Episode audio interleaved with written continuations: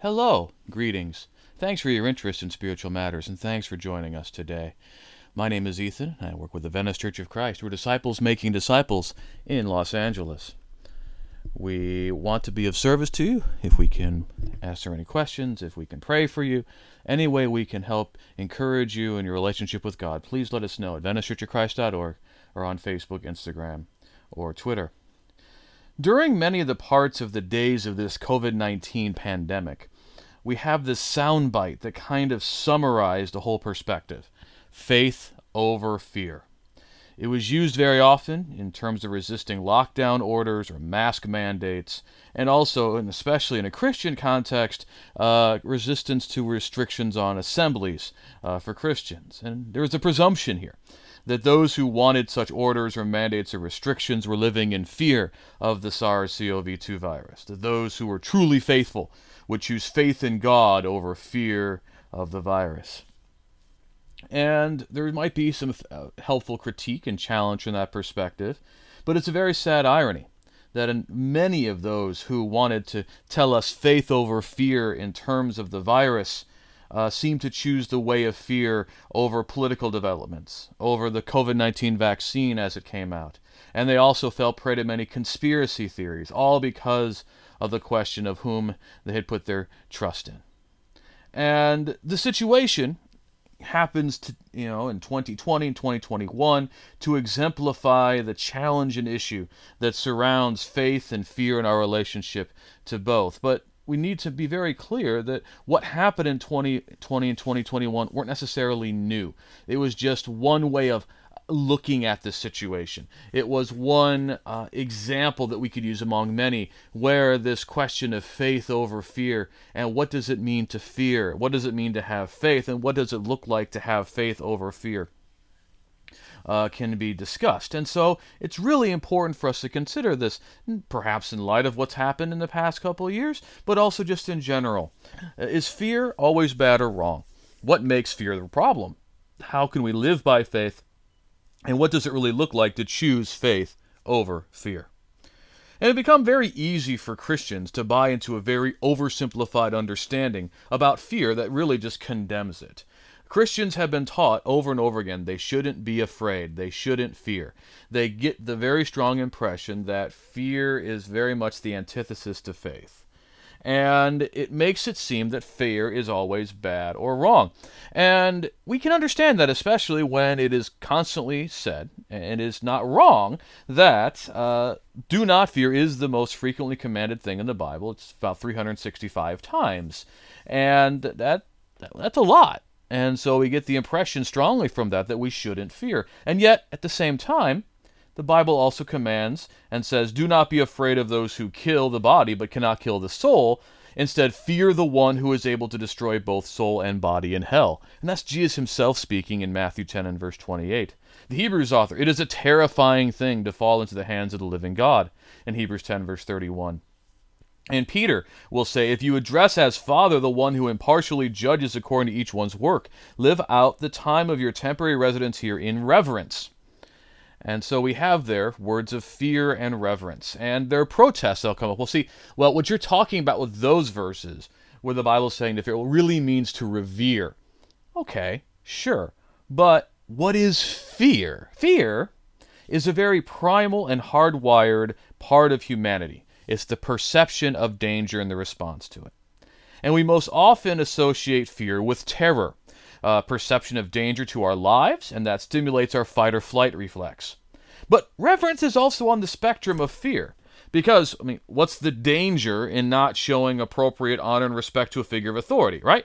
Uh, th- that's why you revere that person, because they could hurt you. I mean, after all, I mean, look at what he's saying in Matthew uh, 11. Uh, fear him who can cast body and soul into hell. Um, there's certainly uh, some reverence there, certainly, but there is the perception of danger there. And that is something that is something really being emphasized there by Jesus. But so it's kind of pedantic to suggest that, well, reverence is not fear. Uh, because there certainly uh, are distinctions we could make between reverence and terror, but they're both part of what we would consider fear. But why is fear a thing that we deal with anyway? And the reality, whether we want to admit it or not, is that humans need a healthy fear mechanism so that we don't do dumb things and die. Uh, if you've seen many videos on the internet, uh, if you've seen uh, what humans do, uh, the Darwin Awards, as they're called, for the ways that people die, uh, as I'm speaking to you now, uh, one of the things that is being shared on the internet is a gentleman who uh, started using a trampoline of barbed wire, and of course suffered the consequences that you would immediately recognize would happen if one were to attempt to use a trampoline made of barbed wire. Uh, when we talk about a healthy fear mechanism, we rarely call it fear. We call it more like a healthy respect for limitations or something of that sort. And it's because we live in a particular reality that the universe and many aspects of this earth are trying to kill us. That uh, uh, preserving life in the face of that adversity um, is it can be a challenge. And so we have an impending sense of danger uh, to warn us to prepare to fight a danger or to run away from a danger. And I mean, there are stories that you've heard, right, of people who they just had this weird feeling about going somewhere or doing something or being in a certain place, and they felt that they shouldn't go and do that. And we call those premonitions. And whether you think there's anything to it or not, it is certainly true that there are people who have avoided death or injury because they have paid attention to those things. And therefore, we silence or suppress those feelings of premonition at our own peril. And in fact, the reason that we're still here, in some way at least, is because of what we could call constructive paranoia. We saw constructive paranoia, we, we should be clear that the paranoia doesn't mean that you're constantly acting as if um, everything is wrong, but you're aware of dangers and go out of your way to make sure that you don't do something that could possibly be dangerous uh, and avoid what we might consider unnecessary dangers. An example of this might be uh, sleeping underneath trees. Uh, you might calculate, well, there's only a 1 in 2,000 chance that any given particular tree was going to fall on you on any given particular night. And you might feel that that is something that you might be willing to risk. But if you're somebody who lives out under trees uh, every night, um, those statistics make it very sure that at some point a tree is going to fall and kill somebody. And if you're going to survive, you can find somewhere else to sleep. Uh, there's there's not much on uh, at risk there that in terms of uh, going out of your way. So maybe it's just smarter not to sleep under trees, right? So that kind of constructive paranoia. Now, can it be taken too far? Of course it can. Any kind of thing under this sun can be taken too far. And we know people who uh, truly do live in fear, where they are just absolutely convinced that everything is going to be a problem and uh, live with deep and great anxiety. But we need to notice that in everything God has said about not being afraid, He's also not called us to recklessness. And that's the opposite, really, of fear, uh, of, of fear in a lot of ways. So, what's really wrong with fear? We're trying to suggest that God has made us with the fear impulse to keep us from killing ourselves in many circumstances. But as with everything in God's creation, uh, the, it can be corrupted and go beyond what God intended for it. So, one thing, we might believe there are dangers where there are none. Uh, a good number of times that God tells people to not be afraid is, for instance, in Matthew 17 and verse 7, when he's appearing to them uh, in contexts where he's not expected. Uh, and to see a spiritual being is a terrifying experience, and so we can understand why that reassurance would be necessary. But the big issue with fear is something that we see, for instance, in Hebrews 2 and verse 15, where we're told that Jesus has set free those who were held in slavery all their lives by their fear of death. That fear of death is really a big thing because we're fearing dangers to our lives because we're afraid of death. Uh, we don't want to die. Uh, fear of death is the tyrant's great weapon to get a compliance from the people. You know, if the king says, "I'll kill you if you don't do this," a lot of people are going to do it uh, so that they don't die. Uh, in our fear of death, we, we also try to find some way of finding permanence or immortality here on the earth. And so we build up our towers of Babel, working for institutions, organizations, pouring out our lives, trying to find meaning somewhere here uh, that's something that will outlast us. And of course, a desire to remain young uh, is also in its own way the fear of death. Because what's the problem with growing old? Well, because things fall apart and you die. Now, in all these things, the evil one can ensnare us to devote our lives and energies to that which doesn't profit. Uh, we might try to build up an empire here on earth through greed or our efforts, uh, that something that'll outlast us and make a name for ourselves. We might pursue the passions of youth. Uh, in a way to try to maintain that youth. Uh, we can just straight up do things to try to avoid death in ways that uh, often prove unproductive and unhealthy. And we can see in Matthew 10 28, we can, the issue is not really about whether one fears, it's also who one fears. That we shouldn't fear the one who can kill the body but not the soul, which would be the forces of evil in our fellow humans. Now, it's not that there aren't dangers there. The very reason he has to say that is because uh, they may actively try to kill us. And in fact, Jesus warns us that, in fact, we are going to suffer uh, that danger from our fellow man and from the powers and principalities uh, who empower them. And there are a lot of times where we might well uh, shrink away from standing firm for Jesus because we're trying to avoid rejection, trying to avoid hostility and persecution, that we're doing it out of fear of such things. And our faith should be in God, and we should honor, respect, and revere God. And our greater honor, respect, and reverence for God should be partly what motivates us to be able to transcend our fears of humanity. Because whatever you know we think humans can do, we know God can do uh, even more. And so that's where uh, what Jesus is trying to say is, is is heading toward. And one of the things about fear is that we should not be afraid of the forces around us when we know that God is above all. And overall, we should instead revere and, in the proper sense, fear God and to seek to accomplish His purposes it is not wrong to recognize it is a fearful thing to fall into the hands of the living God and to act accordingly.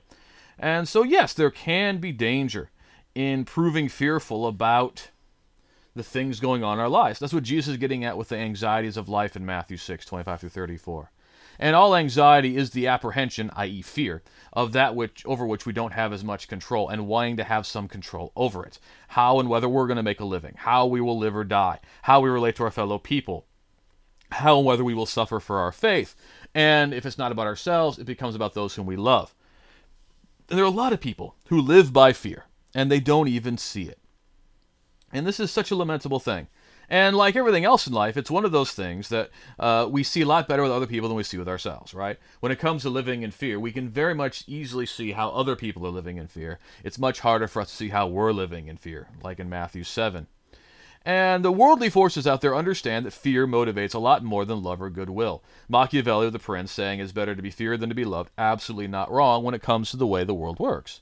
And so we shouldn't be surprised when politicians, the media, are constantly stoking fear of the other. Because they can get you to tune in to see how other people are making life dangerous for you, or how to avoid this trap or this danger, or did you hear this outrageous thing this guy that we're saying is opposed to you is doing? Uh, they know that you're going to watch television. They know you're going to listen, tune in, and they're going to make money. So we should be surprised when that's how it works out in the world. But what's really distressing and sad is how many people who will say they are following Jesus have also built their platform and their brand on stoking fear of the other. And I want to be very clear about this that fear mongering is not the way of Jesus, but of the powers and principalities over this present darkness, as we can see in Hebrews chapter 2, uh, Ephesians 6, and other places. In 1 John 4 17 and 18, perfect love casts out fear. It does this not because there's nothing that we are, should be afraid of, but because the love of God in Christ allows us to transcend fear, to love our enemies and do good to them. We're going to talk more about that in a minute.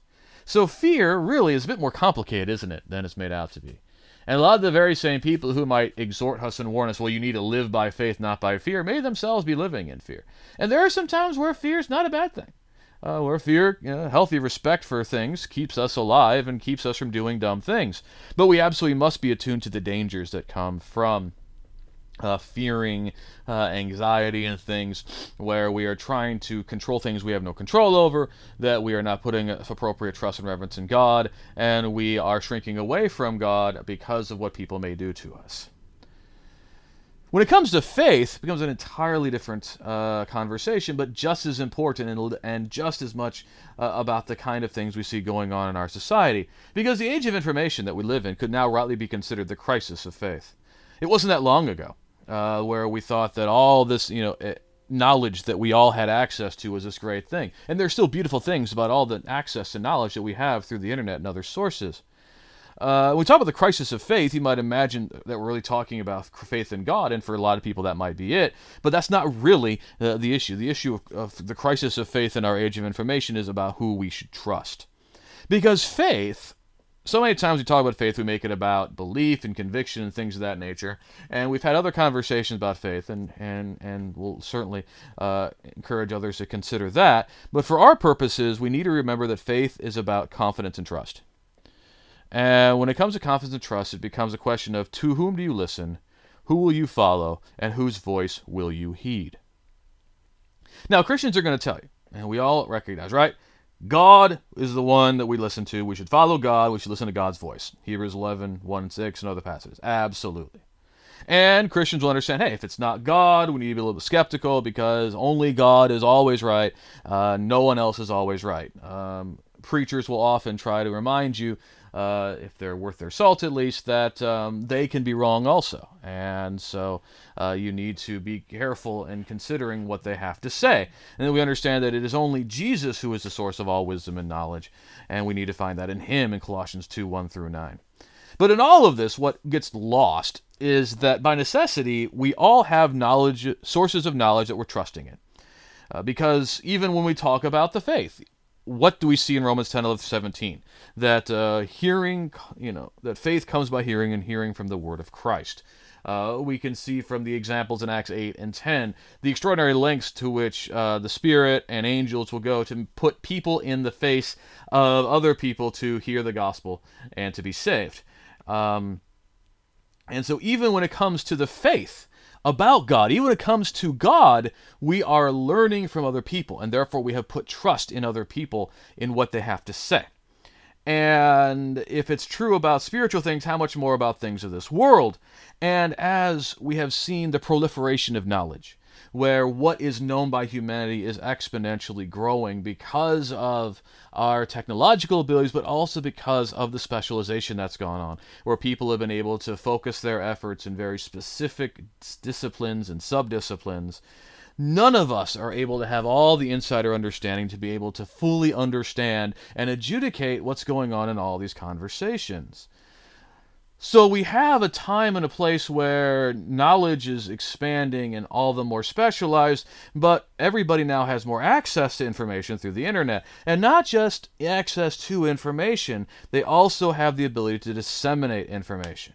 And so you can have uh, two websites uh, one of which looks very polished and great, but is coming from somebody with very little expertise and who is more interested in trying to tear down and to build his or her brand. You may have another website that seems much more clunky, but is written by somebody who has deep abiding passion and technical understanding of a thing.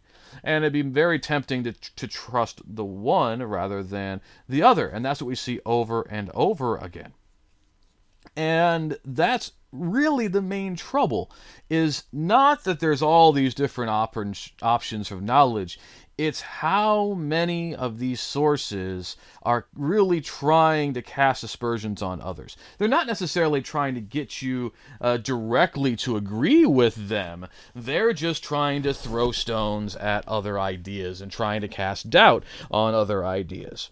And a lot of these people, they'll sow seeds of doubt, and consistency is not their forte. Uh, one day they might uh, challenge and cast doubt on one side, the next day they're casting doubt and challenging the other side. You would point out that, well, if you're being consistent, that doesn't work together.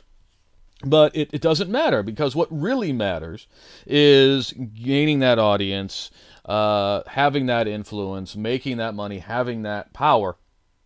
And there's always reasons that we can cast doubt on knowledge and other things.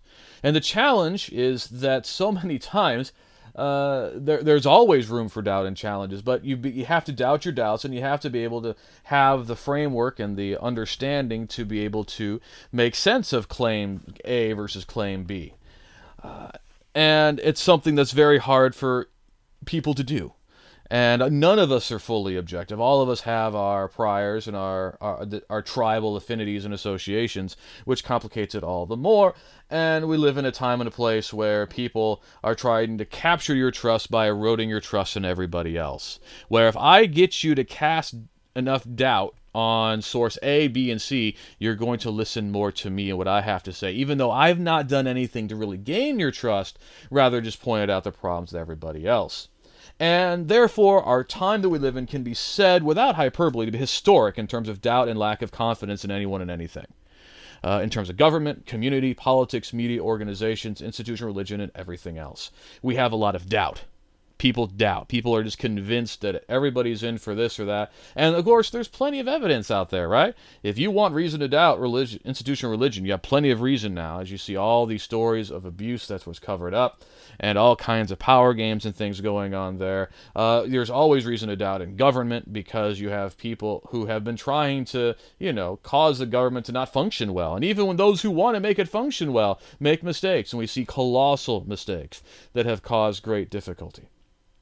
And not only do we have the doubt, we also have conspiracy theories arising everywhere. Because that's also part of this whole environment of, of, of a lack of trust, is that uh, people are willing to believe outlandish ideas, but they don't think they're outlandish because they see all this other evidence, and therefore it just doesn't seem so surprising. Uh, we might think it's shocking and ridiculous, but to them it just seems to make sense of the world. But in all of this, if you've noticed, what we're not lacking trust in is ourselves and our ability to discern. That's the one thing you don't see people casting aspersions on. And that, of course, is a major part of the problem. So, what should we as Christians put our trust in? Jesus has told us that we need to beware of putting our trust in people in Matthew 10 17.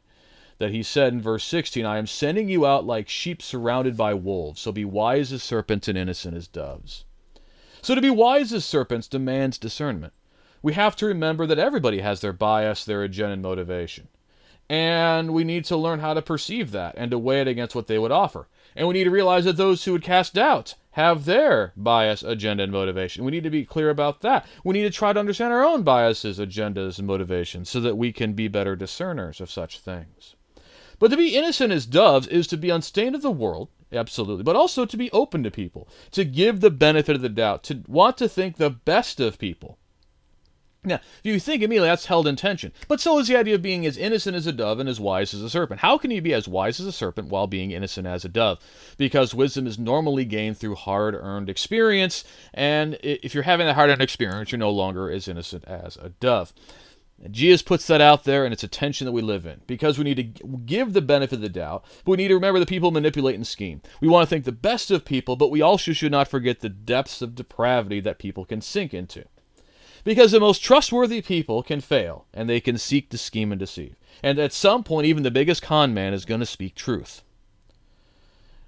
And above all things, we need to be circumspect about our own understanding and about our own powers of discernment, because we're not infallible. We are, we have biases. Our and our framework is our framework. We want some things to be true and other things less so.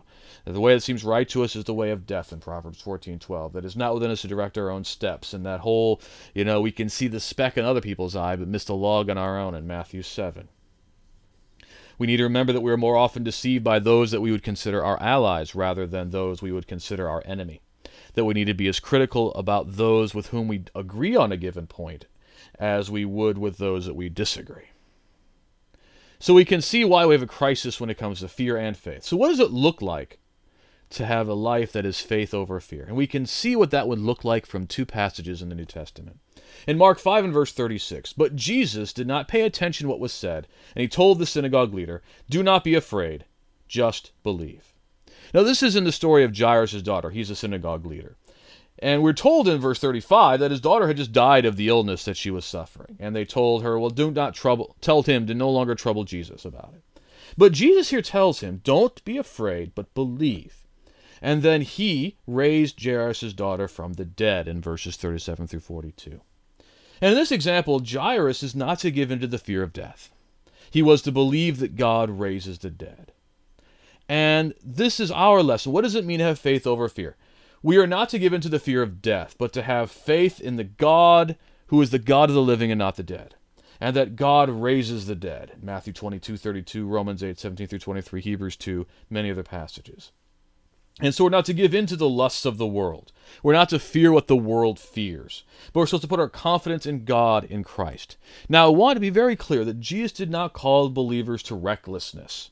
So one of the things you see throughout the New Testament, uh, some later believers went reckless. Uh, we can talk about Ignatius of Antioch pursuing martyrdom, like telling Trajan he was there and that he was a Christian. Uh, but most examples, like Paul, took uh, measures to try to preserve his life when appropriate. He made sure the Roman soldiers got involved. When he was told of a conspiracy against his life, he let that be known so that he could be moved and not have to endure that. Uh, this was not done in cowardice. It was, again, a healthy respect and an attempt to continue to accomplish what God wanted him to accomplish. Uh, so we're not called to recklessness, but to a confidence that God is able to do beyond all we ask or think to accomplish His purposes for His glory. In Ephesians 3 20 and 21. So, as believers, we should know who, that God is who He says He is, and He's going to do what He says He's going to do.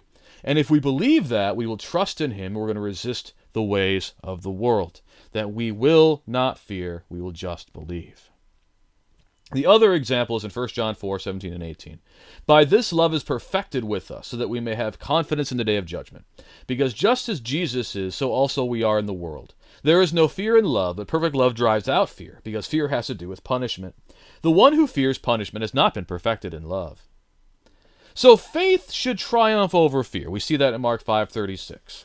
Uh, we see that in Matthew 11:28 that we should rather fear God than those who can do less than what God can do. But what John wants us to see, and this is not a contradiction, it's a development maturity, is that it's not really fear versus faith, it's love versus fear. That's what the real contrast is. Because fear is really about punishment. John's right, right? Uh, when we say that you fear the tyrant, you're fearing what the tyrant can do to you. You're talking about fearing God, even from Matthew you know 1028 it's about fear the one who is able to destroy both soul and body in hell. Uh, that's a punishment right? Uh, so we're, we're fearing suffering or death or hurt or rejection. Something else that we think is punishing. But perfect love drives out fear. We're called upon in ephesians 4 11 through 16 many other passages to grow in that love of god. And as we grow in that love of God in Christ, we should be growing beyond our fears, both of the world and what our enemies might do to us, and us of God, because we're growing in the confidence of His love and grace and mercy, and His desire that we will be one with Him as He is one within Himself, and also to be one with one another. Because if we love our enemy as ourselves, we're going to want what's best for them, right? Will we not be willing to suffer whatever depredations? Because we know it's not about them in the end that we want what's best for them, even if they don't see it. If we love God as God has loved us, will we not move beyond terror of hell, but rejoice in the light of his countenance? And so I know there's a danger. There's some people who've been very much traumatized by that constant hellfire uh, fire and brimstone preaching of, you know, being afraid of God and have this idea of being terrified of God. Uh, and we need to put that in its proper context. That it exists, it exists for a reason, but even in the scriptures, there's an expectation that we grow beyond that so that we are no longer terrified at the idea of being in the sight of God, but understanding why for others that might be a terrifying thing. So, our growth and maturity should be manifest in our preaching, teaching, and how we relate to one another in the world, which means that there should be a time where we get beyond the hellfire and brimstone. And we need to stop making it about us versus them and any other message that's subliminary or otherwise uh, try to encourage fear of the other, but to be able to look at the danger that we might experience from other people, but that we're choosing to show the love of God toward them anyway. That's what Peter is trying to get at in 1 Peter. It's what John is trying to get at in 1 John. Jesus could only overcome sin and death by dying for the sin of the world, even though he didn't sin. We are only going to be able to overcome evil by enduring evil and not responding in kind, to absorb the fears of others without becoming fearful ourselves, to allow ourselves to be transformed by that love of God and to be able to cast that fear out. Now, of this endeavor, we will never end uh, because as you grow in life, you realize that uh, there's new sources of fear mongering, right? There might be uh, things trying to get you to fear that didn't exist 5, 10, 15 years ago. There are at- things in our lives that we weren't afraid of, not because there was nothing to fear, but because we took them for granted. And then they get exposed to us, and all of a sudden, now they become something that we could become afraid of. And we got to grapple with the possibility of fear in those circumstances.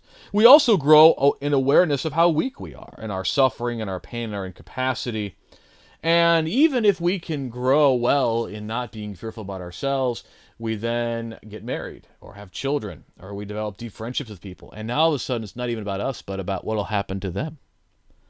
And all these things we need to choose love over fear because love seeks the best interests of that beloved and does not stifle, oppress, or suffocate the beloved in the process, all of which will happen in a fear based construct, trying to ensure safety, which is illusory, as opposed to loving and encouraging and strengthening and to show the way of God, who shows us that love himself. And may that perfect love of God in Christ, therefore, cast out our fears. And so the faith over fear is a really important conversation to have. But are many of the people who are crying out faith over fear as a soundbite really willing to have that conversation? Because we are not to be afraid and only believe that God can raise the dead. We are not to fear death or any of its agents, but to trust in the God who raises the dead and can do more than we can ever ask or think. But there's a lot more to fear than terror. And we should understand that there's a spectrum of fear, and that there's some parts of fear that are commended, and others are condemned. And we need to be uh, able to look around and to see. Then understand that we perceive the fear of other people better than we perceive our own fears. But really, it's not about faith over fear, is it? In the end, it's about love casting out fear, because we're only truly set free from fear when we're transformed by that perfect love of God in Christ, and that we're living not by fear, but by by love and faith in love and love God and our neighbor as ourselves. And that is why it is so important for us all to put our trust in God in Christ, to transcend that fear and love, and to obtain eternal life in the resurrection. Let us pray. Father, hallowed be your name. We're so thankful, Father, for your love and care and provision for us, your covenant loyalty that you've expressed toward us, uh, the deep love that you have for us in Jesus. We're thankful for uh, Jesus and the Spirit, the Word, for one another, for all the many material and spiritual blessings that you've given us. We're mindful, Father, that, we are still in the midst of difficult times. We pray that you would heal those who are ill. We pray that you would comfort and strengthen and sustain those who mourn or in deep pain and distress. We pray that you provide for those who are in need, that you would support and strengthen those who are in deep distress because of the nature of their work and job, especially medical providers and, and, and of the sort. We pray that your righteousness and justice may flow in our land and throughout the world and the creation, that your will be done here on earth as it is in heaven, and that powers and principalities would seek to advance your purposes and glorify you. We also pray that you'd preserve life in every place it is in danger, whether by natural disaster or artificial crises.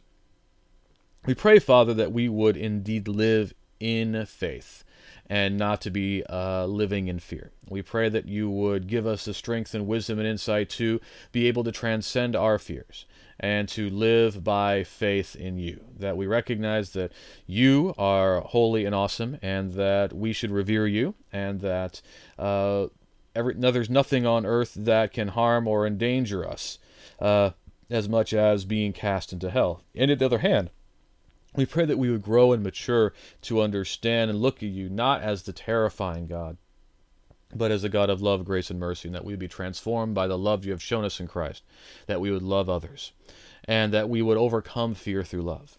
And where we see fear, we would provide love and comfort and assurance and trust.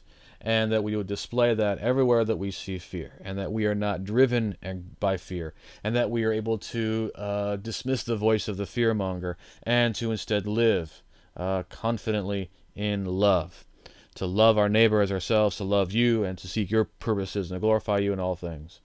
And that we would share in that love and to reflect that love and to win people to you in that love uh, and to share in that love. Continue to guide and direct us in the way of love until your Son returns and we can share with him in the resurrection of life. And it's in his name that we pray. Amen. We're again so thankful that you've joined us. If you have any questions, comments, would talk like about faith or fear, how you can uh, effectively put your trust in God, love to hear from you. Please reach out to us, subscribe to us where you found us. Uh, let us know what you think in the comments, or reach out to us at VeniceChurchOfChrist.org or on Facebook, Instagram, or Twitter. We again thank you. May the Lord bless and keep you until we're able to meet again.